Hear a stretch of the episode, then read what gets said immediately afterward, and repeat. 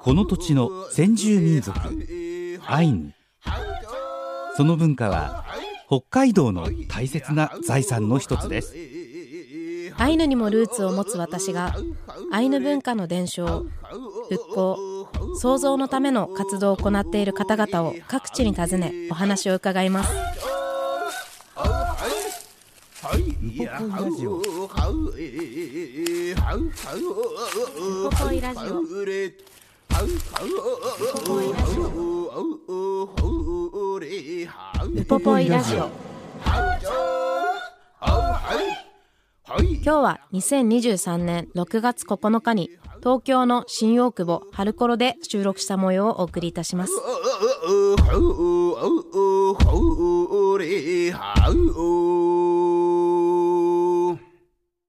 イランカラプテ高山秀樹です。イランカラプテ関根麻也です。先週から東京の新大久保にある春コロというお店の宇佐照代さんのはい。お話を伺っていて、もともと釧路から東京に移られて、まあ、東京の生活が長くなってるんですけどもそこで起きているさまざまなことであるとか、はい。お店に来る方のお話、まあ、あの肩書きとしてはアイヌ文化活動アドバイザーにはなってますけど食堂の店主でもありミュージシャンでもあると。そうですよ、ね。えいろんなことしてますよね照多代さんは。彩ですね。そうなんです。ん。でやっぱりこうインタビュー中もいろんな方が来てて、うん。であの前に前回か、あの他の回でインタビューしている木原ひとみさん、うん。うん。あの地理新社とか、い。地理ゆきえさんについてお話を伺ったりもしたんですけど、その木原さんが来ててお話一緒に聞いてくれてたりとかして、うん。それも相まって、うん。私と照代さんあとは木原さんとは多分若い頃から、こうある意味意識し合うって一緒にこう関東でこう活動してるお二人なので、うん。それもあってなんかこう今回も深い話になってるはずですよ。ねなんかマヤさんのお母さんはちゃんといるけど、はい、それとは別になんか新大久保の母みたいな 感じがしました本当。本当ですか、ねなんで早速ですなんでが今週もその話聞きたいですね。うん。も宇佐照代さんの話聞いていきましょう。やくんぬわえんこれやんイランカラプテ。イランカラプテ。先週もありがとうございました。ありがとうございます。今週も新大久保にある春コロに伺っていて宇佐照代さんにお話を伺っていきたいと思います。よろしくお願いしまよろしすくお願いします。先週もなんかもう勝手に盛り上がっちゃってインタビューなの忘れちゃうぐらいなんですか？もう私のお話をもうたくさん聞いていただいちゃいしちゃったんですけど 今週もあの私の話もいっぱい聞いてください。そしてでもやっぱり先週のお話でもうちらっと伺ったんですけど印象に残ってるのが私自身こうある意味大学に入る直前ぐらいにアイヌっていうことを当たり前にあったものからある意味ちょっと学んでみたり自分の家族って何なんだろうっていうのを知るきっかけがあって知った時にあれ？案外私が思ってたよりもかっこいいものだ意味のあるものだ価値のあるものだとかっていう気づきがあってあのアイヌであるとかないとか関係なくこの知識だったりとかこの文化っていうものが残ることって絶対に社会にとっていいか悪いかと言ったらいいじゃんって思ったのが多分きっかけな気がするんですけど照代さんにとってそういう自分のルーツっていうのを学ぶっていうことをされてるのかそれをした時にどう感じたのかも教えていただけたら嬉しいです。自分のルーツ。ルーツというかまあこう自分についてですね。うん。アイヌであるとか関係なく家族だったりとか、うん。環境だったりとかを学ぶことってされましたか？あの私たちこのアイヌの活動しててはい。アイヌじゃない方たちと会う時って会うだからこそ自分のことがわかるじゃないですか、あの違う国の人たち、まあ、違うの国の人たちとして会うじゃない、ね。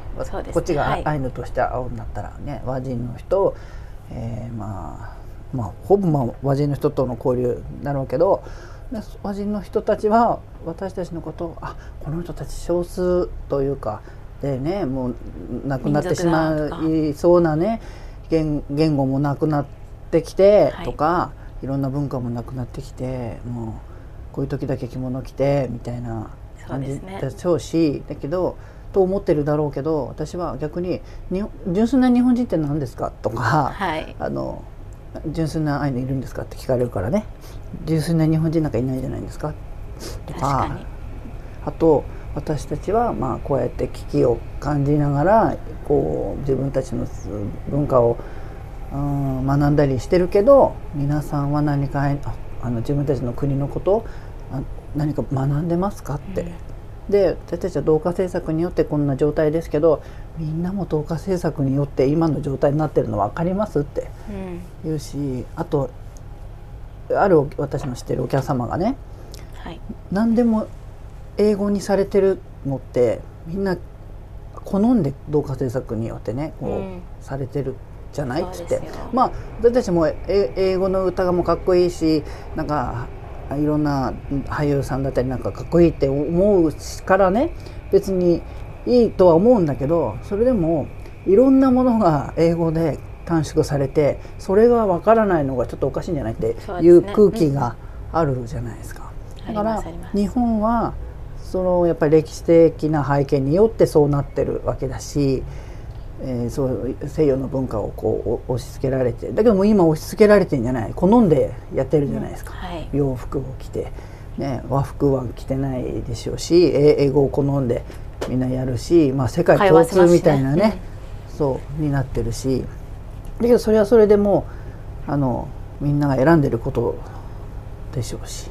だけど私たちはそこでまあ少数だからこそこのあなあなたたちと私たちは交流できた会えた、でだからこそ自分のルーツのことを考えたり先祖のことを考えたり、えーであだから自分がいるんだって思えるというか、まあ、納得できるというか。うん。うん。他者ありきだからこそアイヌってところがうんうん。成り立ちますよね。で人と会う時にこの人が、例えばあアイヌだとしてもねこの人日本人だ和人だったとしたらアイヌを差別してた人かもしれないなっていうふうに思うことない？そこ難しいですね。うん。いやでも。この人和人だったら絶対アイヌのこと差別してるなっていう性格の人いるじゃない？いますね。あのそういうやこれ見方嫌いなんだよで見ちゃうよねこれちょっと苦手なんだよねとか。でもうちの家族はすごいこう痛み知りなさいってすっごい言う人だったんですよね。苦労しなさい痛み知りなさい。だからこそ多分この人たちはそういういろんな人たちがいるっていう社会を知ることができずに今まで来た方だからできるだけこう私は知識つけようの方に回せたらかっこいいかなと思ってたりはしますね。わかる。だってそうですよね。ねおおばあちゃんもさそうじゃない。そうですね。みんなたくさんのいろんな人が来ても丁寧にちゃんと教えてさたくさん人来るでしょまああそこはねいつもの。オープンにしてて。すね。ね すごいじゃない。それをねあのおお母さんがもう見ててみんな子供たちは見てていろんな人たちがね来てそれこそ研究者じゃないけどさ、はい。い、ろんな人たちが来るのを見て対応してて、まあ、受け入れ、まあ、ああいうのってそもそも受け入れるんだよね、そうですよね。うん、新しいもの大好きだし人が大好きだいっしぱいお腹いっぱい食べさせて。家に鍵かけないしそうですね。今もです。関東来て怒られますね。たまに。いああそっかそっかやー本当ですよ。でもやっぱり家族ですよね。なんだかんだアイヌですけど、私の中では家族ですね。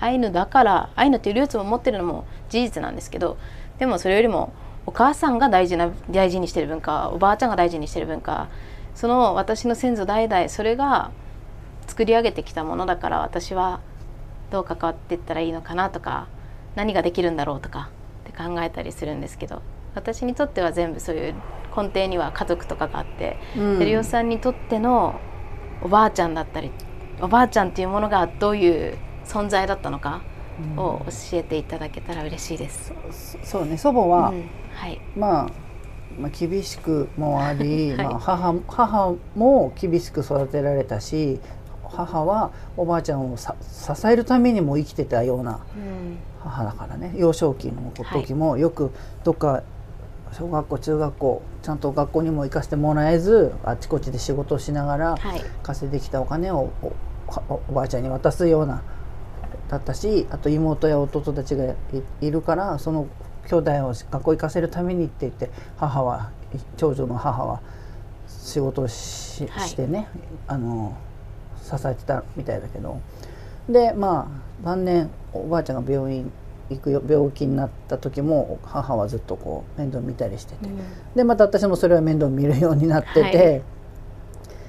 あのまあおばあちゃんが亡くなりで私の母もあの倒れて亡くなった時もう私もねそこでねやっぱ母が倒れて亡くなった時はもう呼吸困難になって本当にあのい意味をわからなくなってねこう母が亡くなった時はもう、なん息の仕方もわからなくなるというかあの母を笑わせるために生きてたと思って分かって、あ母の自慢の娘でありたいっては、まあ、母がね何がすれば喜ぶかっていうのを分かってたからというかさ、だから私が母を悲しませたくないというような生活をずっといつもしてては母のためにいろんなことをしてたからえ？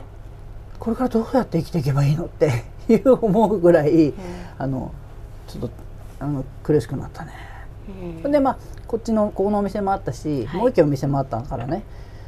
あのでその後母の納骨をしに北海道に行って釧路の北海道の墓に母の納骨してでみんなでその夜飲んでたんだけど飲めなくてなんか。うんで東京帰ってきたら妊娠してたのが分かって。お はい。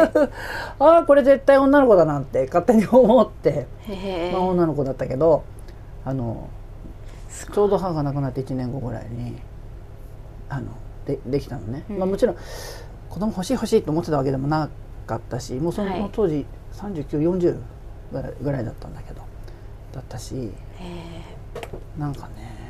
で母も亡くなるちょっと前ぐらいにはもう私がね異性と付き合うとかなんかそういうのもねあんま嫌がってたのよずっと。ずーっと。えはい。あのそうすると私が働けなくなるからうん。あの例えば結婚して子供できてとか、ね。うん。私はもうずっと外でこうアクティブに動いてるのがもうみんなみんな周りはねみんなそうだったから。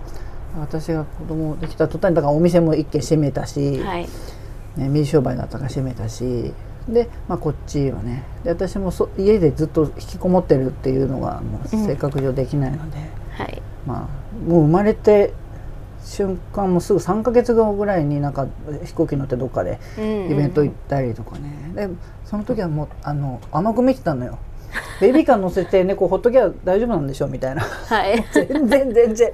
もうギャーギャーギャーギャー泣くしうんもう本当に誰かも一緒におあの見てくれる人がいないとねもう舞台に立てなかったからうん。立ってもらって。であその後はもうねあとね45ヶ月ぐらいから半年間は私以外抱かさらなかったの。うん。もう腱鞘炎になるぐらいでもうむっくりやるのもここにこしながらずっとこうやってむっくりやってたりとかして、まあ、むっくりって子供って大好きだから、そうですね。見るよねこうやってやっててもね子供たちね。うん確かに。へにそう甘く見てたの。ねいや甘く見てたのよ。ほっときゃベビーカー乗せときゃいいんでしょなんて思ってた全然。えでもなんかまた私の話なんですけど母がよく言うのが私産んだ後もう母も1ヶ月ぐらいで沖縄出張行ったりしちゃってるんですよ。そそれでしてる時にも私はいろんいな人に預けてて。おすごいね。まあでも私の母の場合二豚になのである程度こうコミュニティがすごい誰でもなんとかなるべみたいな感覚が多分あっておおばあちゃんいたしね。おばあちゃんもいましたし、うん。あとはおじおばとかもいたんでおじおばのところに預けられてて、でそんな感じで母がいつもこう出歩いてしかも私を置いていくことが多かったんですけどそうしてたらあの母にも転機がきっとあって、あの母のおばさんが子育ては1回そういう子育ては一生に1回しかないみたいななんかいろいろ言われたみたいなんでで母的にこう一人っ子か。あ従います。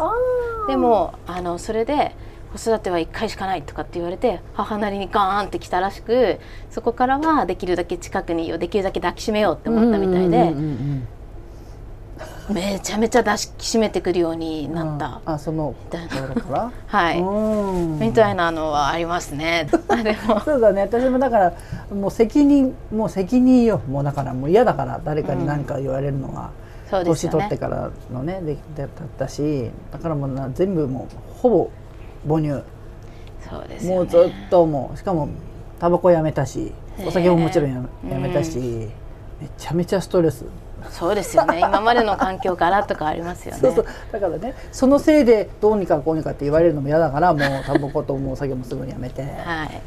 でねずっと母乳で育てたでしょ私アイヌのこと嫌になったことないんですよ。あんまり。基本なくこう楽しくやってきてるんですけど2回だけこう印象に残ってることがあって1回は知らないアイヌのおばさんに「お願いだからアイヌの活動はやめてくれ」って頼まれて、私がまだ7歳8歳ぐらいの時にテレビに出たりしてたのでうん。それを知ってる方にコンビニでもう泣きながら手つかまれてテレビで見たんだけど私もアイヌでもうあんたのためを思うからやめなさいって多分多分彼女も多分嫌な思いたくさんしたからこあああそやめてくださいになったと思うんですけどそれとあともう一つは母から自母も当時からすごくメディアとかにも出てましたし作品作ったりしてたので母から小学校半ばぐらいから私ママとかばあちゃんとか家族がテレビとか新聞に出るの嫌だって聞かれたことがあるんですよ。うんその瞬間はすごい覚えてて、うんで当時私は全然いいよって答えたと思うんですけどでも多分私なりに「実家何やってんの?」でお土産品店って言いたくなかったですしこう「何の?」って言われたら終わりだなって感覚を持ってたからこそ、うんうん、とその母から「出ていい?」出ても大丈夫？って聞かれたのであ母も多分こういろんなことを考えてるから私にその確認を取ってる。でそこの責任を私が取らなきゃというかこう私なりにそこにつけなきゃっていうのが小学生ぐらいの頃にあったなと思ってて多分今、まあ、テリオさんの娘さんもですけど当時の私と同じぐらいでだからこそすごくなんかこういう家族の話をたくさんしちゃうんだなとかうん思いますね。そうだよね。子供もねあの私も学校休ませたことがあってイベントでなんか、はい。先生に言ったことがあるんですよ。じゃあ先生がノリノリになっちゃって 小学校2年生あと3年ぐらい前かな、の時に「えじゃあうちの授業でも」ってそれまで考えたことなかったんだけど、うん。娘の学校でやったのよ。うん。おおこれはまあ別にそうですよね。ね、他ではねしょっちゅうやってることを娘のクラスの前でやったのよアイヌとしてね。だからそうすると娘がイコールその、まあ、アイヌっていうことがまあ分かるだろうしあのこれからの何て言うかな友達の中でもどのように受け取られるかなってもうちょっとうん。だったしね、はい。まあだからあ子供だからあれだろうけど男の子が「お前テレビ出てからっていい気になってんじゃねえよ」とか言う子もいたらしいの。やっぱり、だけどそれはね別にアイヌだから差別とか言うわけでもないけど、で授業してる時にもさ「でこれは何だと思います?」って言ったらルーノが「はいはいはいはい」って娘がね「はいはいはい」って「あんたは知ってんだか？ら黙ってなさい」みたいなこと言ってさで他の子たちにも「はいはい」って。ですごくやっぱり娘は緊張しながらも嬉しい恥ずかしいみたいなそ感じでうですねまあ、楽しくできたけど、あのーそれからちょっとどうかなああとそのあ直後ぐらいにテレビでアイヌ差別発言みたいのがあったから、余計にちょっとそれドキッとしたよね。はい。そのアイヌに対しての発言のてあの差別発言がテレビでこう流れた後にね、それがアイヌに対して言っていい言葉なんだっていう子供たちが出てきたらどうしようって思ったし、逆にその力で知れ渡りますからね、うんうんうんこそうそうそうそう。まっさらだったアイヌに対しての知識が、それで改めて知る方もいますよね。ね。供とかも。そうよね。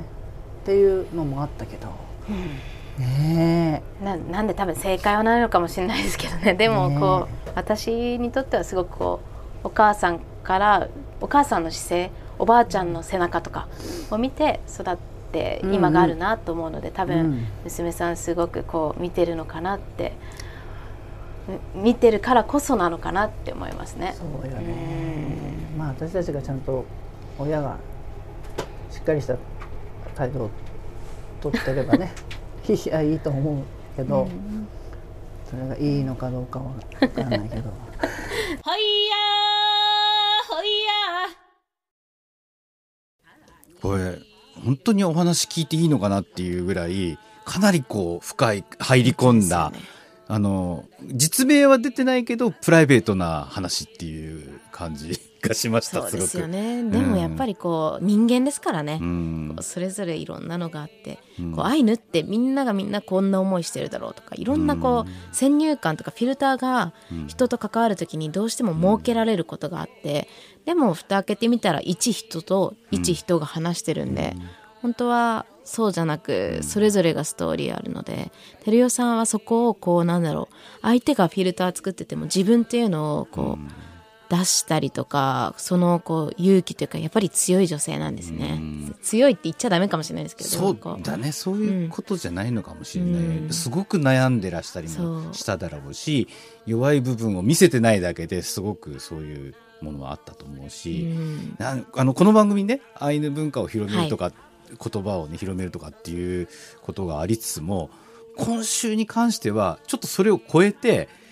お母さん母ってなんだろうとか、ね娘ってなんだろうってことを本当に考えさせられますね。本当ですよね、うん私小さい頃なんで母に期待ばっかする被害者面な子供だったんですよね結構誰でもそうかもしれないですけど、うん母が家にいないこととかこういつもこう陽気なこととかいろんなことに「なんでうちは?」とか「なんでうちのお母さんは?」とか「なんで私の家族はいつもこうなの?」とかっていつもこう求めてたんですけど、それじゃあ一見よって教えてくれたのもある意味アイヌっていう部分な気がして、だからこそ今私にとってアイヌっていうものもすごい強くて重要なものになってるなって思ったりしますそようね。なんだね、まあどうしても子育てする環境にいるといや子供のこと一番に考えてとかね。いやえ子供を置いてどっか行くの？みたいなことになりがちなんでもちろんそれは誰かの手助けによって解決されることもありますけど、うん。自分一人で悩んでる方は今日の話聞いたらちょっとどこかで元気が出るのかなって そうですね。思いました。今回は、うん。こうアイヌだけじゃないですね、うん。本当にもう人ですね。全世界の母のためのはい。ストーリーだと思います、なので後半も聞いていきましょう。やっくんぬわえんこれやん。でもそんなこうまあそのひいおばあさんのレコードもですしそうやって自分の文化を照代さんが見つめ直す中で改めた発見みたいなものってありましたか？あ自分の文化ってこうだったんだとか自分の家族ってこう考えてたんだとかそういうのを気づかされたことってありますか？うーん。難しいですよまあ、まあ、おおばあちゃんがその倒れた後に、アイヌ語を知ってたのに話してくれなかったっていう、まあ、ショック、うん。私はおばあちゃんに聞こうとしなかったショック。自分がねなんで知ってたはずだろうになんで私は、まあ、自分も知ろうとしなかったっていうのとそれをなんかもういろんななんかトリプルショックみたいなのがうん。あってかな。だからこそあこの例じゃダメだなっていう思いもあったしで私たちはまあいいい環境にいるんだなと思ったしいろんなたくさんの大先輩たちからいろんなことを教えてもらえるから、うん。まあ、関東だからこそ余計にそういうのもある、い、ろんな地方の大先輩たちがいるわけだから。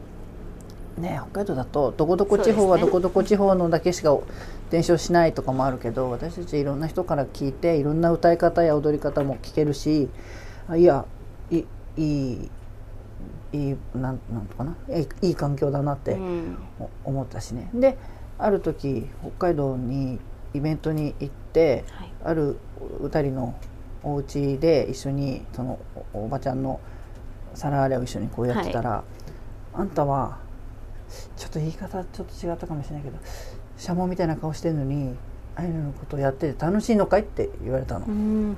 私めっちゃショックだったけど私笑いながら「楽しいからやってんじゃない」って言う言ったの、そしたらそのおばちゃん私にチューしてきたの。ほっぺたにガーって。うんうんすもうねいろんなこう葛藤というか。うん。その方のう子供はいいいたんだけどい。るんだけど、まあ伝承してなかったのその当時、はい、まあ今やってるかどうかあれだけどその当時やってなかったのよ。はい。だから私たち子供たちというかあのが若い人たちがこうやってるのがとて自分の子も供世代が、うんじゃないかなって勝手に私は理解理解してるんだけどその当時はまあうんシャモみたいな顔和人みたいな顔っていうのはよく言われるしその、うん。は半分シャモみたいな感じのことはよく言われてるから慣れてたけど和人に言われるよりやっぱり歌りに言われる方がねね。やっぱり辛いしね。ね。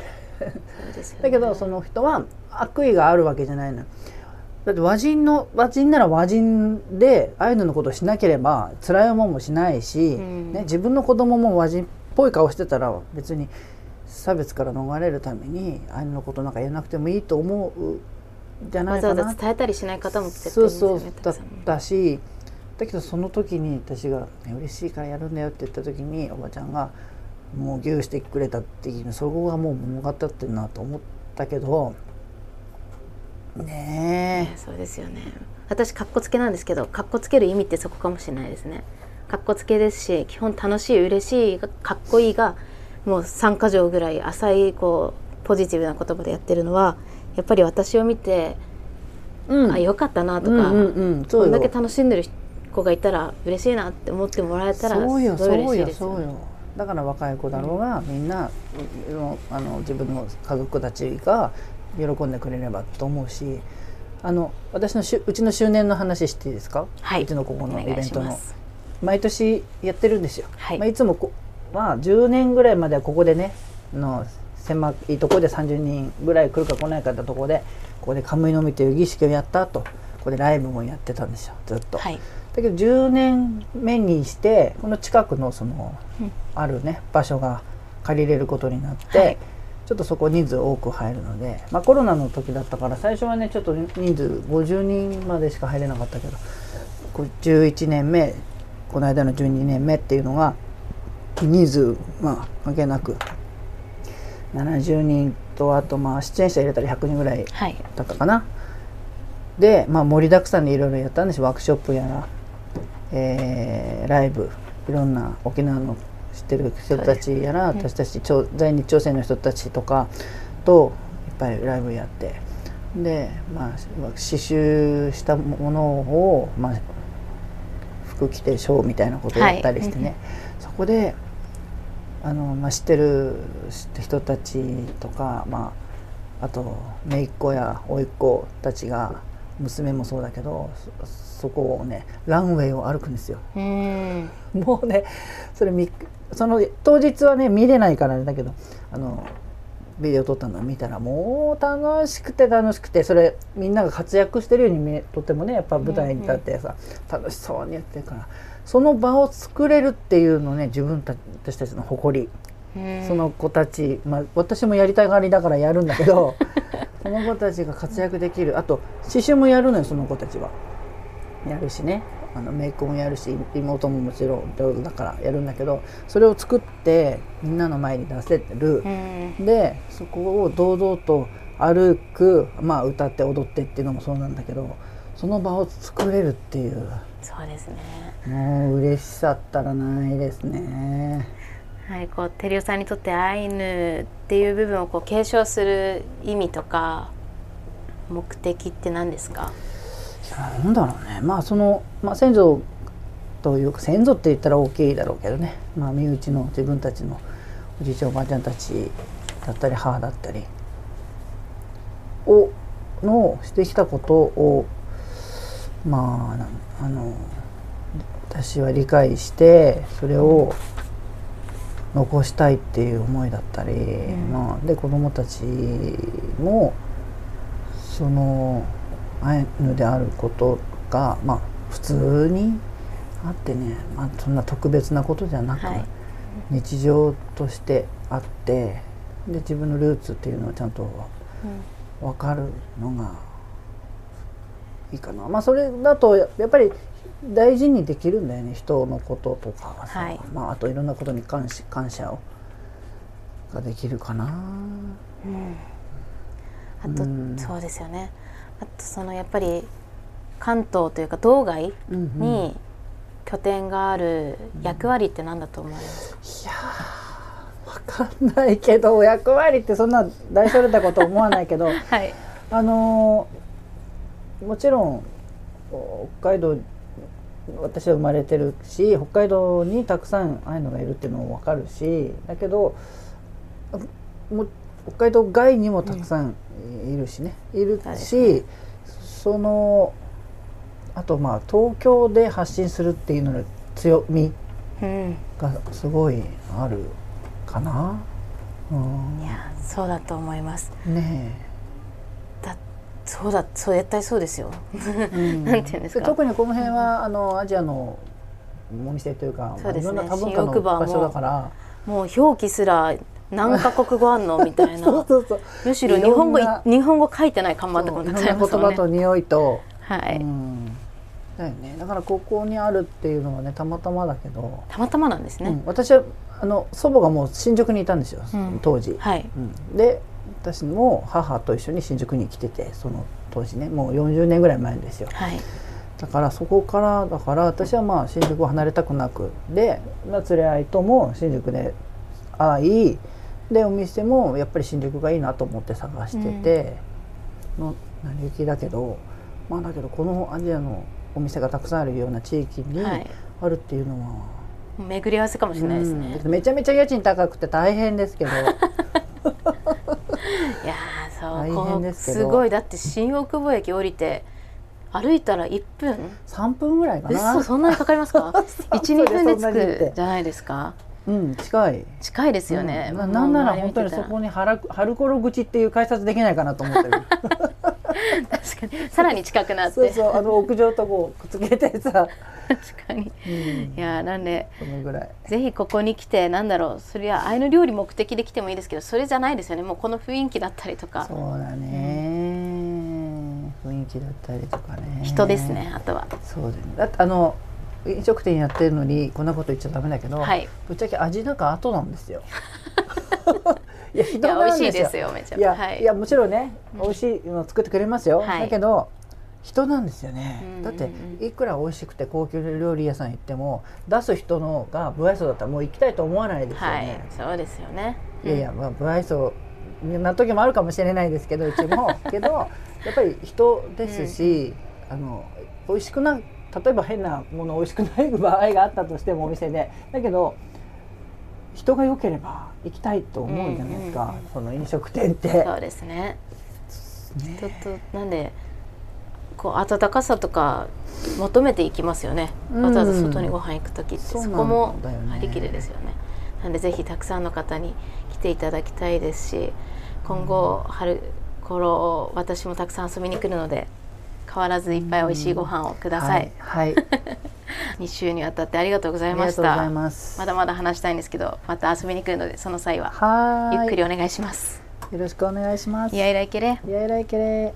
おやええいさあうあえれほいやはちょ。いやー、宇佐照代さん、すげえってなんか若者の言葉になっちゃうけど、そうやってすがりたくなるような、うんもうお話でしたね。いや、中で、なんかあの、味より人のつながりの方が大事みたいなのを言ってましたけど、はいぶっちゃけみたいな。お料理 美味しいんでしょ美味しいですよ、ね。そりゃもう。あれかな食材も北海道から取り寄せたりしてるんですかね。だと思いますね。ねエゾシカとかもたくさん出てますし。あそうなんですよ。なのでに、それを差味よりじゃなく。その味よりってことですね。のできっと。そっかそっかそっか。気。でもなんか30人ぐらいでカムイの実をやるって、あの、うん。儀式みたいなこと？をはいやるっていうのも、ちょっとすごいなと思ったんですけどね、おそうです店でね。ねなんで周年イベントすごい私もゆっくり行ったことないんですけど、うん。いつもこう SNS とかでは見たりとかしてて、うん。本当にみんなの顔が生き生きしてて、うん。ああこういう場所を作ってるんだなって思いますよね。やっぱりどうしてもこう東北以北のイメージが強いアイヌの文化ですけど、まあ、東京や大阪にもこういう場所があるんだっていう、ね、そうなんです。今回のねこう道外でうんそれを改めて再発見しましたよね。ねえこの番組は僕にとっては再発見することがいっぱいありますよ。あ改めてそう思うなっていただけるとそれはあの私もです。アイヌの文化とかだけではなくて自分が人として考える考え方みたいなことも改めてそうやって考えなきゃダメだなって思う。そうですね。うんなんで私も勉強になってますこの番組。なんですけどまだ勉強しましょう。はい。テリオさんからはいアイヌ語聞いてきてるので、アイヌ語ワンポイントで一緒に勉強していきましょう。やくんぬはえんこれやん。くんテリオさんの好きなアイヌ語を教えてください春コロ？春コロあいいですね 春コロはまあ12年ずっとこう皆さんに言っていただきあのつ続けてきたお店の名前ですけどはい春はあの食べ物を持つ。はい。困らない。困らない。意味です。あと私の名前がねテル用のテルなんですけど、はい。テルって人を照らしていくんですよ。自分が輝くんじゃなくて照らすんですよ。だからやっぱりそういう意味で周りにこうなんかなんかな光をうん。ああの分けられるような、食べ物もですね。うん、そう目線がいいかなと思います。Keraman iairai-kire いやいやきれい春コロ。ピリカ春コロ。なんか春コロ。ね響きが可愛いよね。そううん。可愛いんですよ、うん。なんでやっぱり関東拠点の方だったらすごい馴染みというか、アイヌのこと好きな人だったら、ん。調べたら必ずたどり着く店だと思うので、なんだろう。いろんな言葉に並んでこう春コロって認知がある言葉だと思いますね、うん。この言葉言ってたら食べ物に困らないかな。なんかこの言葉にはある意味願いも込めてうん。名前付けられたりとかすることもあって、ん。こうアイヌってこう何々廉価とかうん。って言って何々のようにみたいな何々になるようにっていうイメージがあるんですけどその中で別にその廉価とかつけなくてもその思いを込めることがあってなんでいろんな人が食べ物に困らないようにみたいな解釈もできるかもしれないですねう。ん、なんかちょっと座右の銘にしたい感じがしてきましたね。そうですいやー、うん私全然関係ないですけどうん口袋があるんですよ。ああ、そうなんだ。口袋のうんなんかいろんなほくろの意味とかくだらなく調べるんですけど、はいはいはい口袋は一生食べ物には困らないって書いてたのでよかったね、一番大切なことじゃないですか。大事です。いやーね、もう秋から冬に移りつつありますけれども、そうですねこの時期のウポポイにもぜひ足を運んでもらいたいですよね。綺麗な時期ですよね。そう。僕ね、おすすめはね、あの、ウポポイに行くとほら、ポロト湖、湖が広がってるじゃないですか。はいあれを国立アイヌ民族博物館のあのガラスの大きな窓から見通すと、あれですよね。ちょっと斜めってて、ちょっと怖い窓ですよね。うん、怖くはない、怖くはないよ。じゃあ、あの、高いところがダメな人は怖いかもしれないけど。なんて言うんですか、ええもう一面見えすぎて。そう？はい。いや、もう、あの、写真写真が好きな人なので、もう最高のビューポイントですよ、あそこ超ビューポイントなんですけど 近づきすぎたら怖いですよ。あんだけこう逆にガラス張り全面だったら。でも、ええ。あの冬になっていくにつれて楽しみも増えますからね,、そうだよね。漁の季節鹿狩りの季節、そう。鹿肉の季節です、うん。そう、また食べる方に行くんだね。はい。まあ、あの、食べる体験ができる場所でもありますので。そうなんです。そんな足を運んでもらいたいです。ウ。ポポイの職員である竹浦誠さんに来週はお話を伺ってきてるので。はい。どんな話になるんでしょうか？ねまた自分のこう、人生を振り返るような話になるんでしょうかね。そうですね、ねえ。でもすごいこうなんだろう、はいはい。あの噂では超喋るから、うんあのまやちゃん負けるよって もう巷ではいろんな人に言われたんですけど負けじと頑張ってきいやたので、マヤさんが喋りで負けるとこを見てみたい。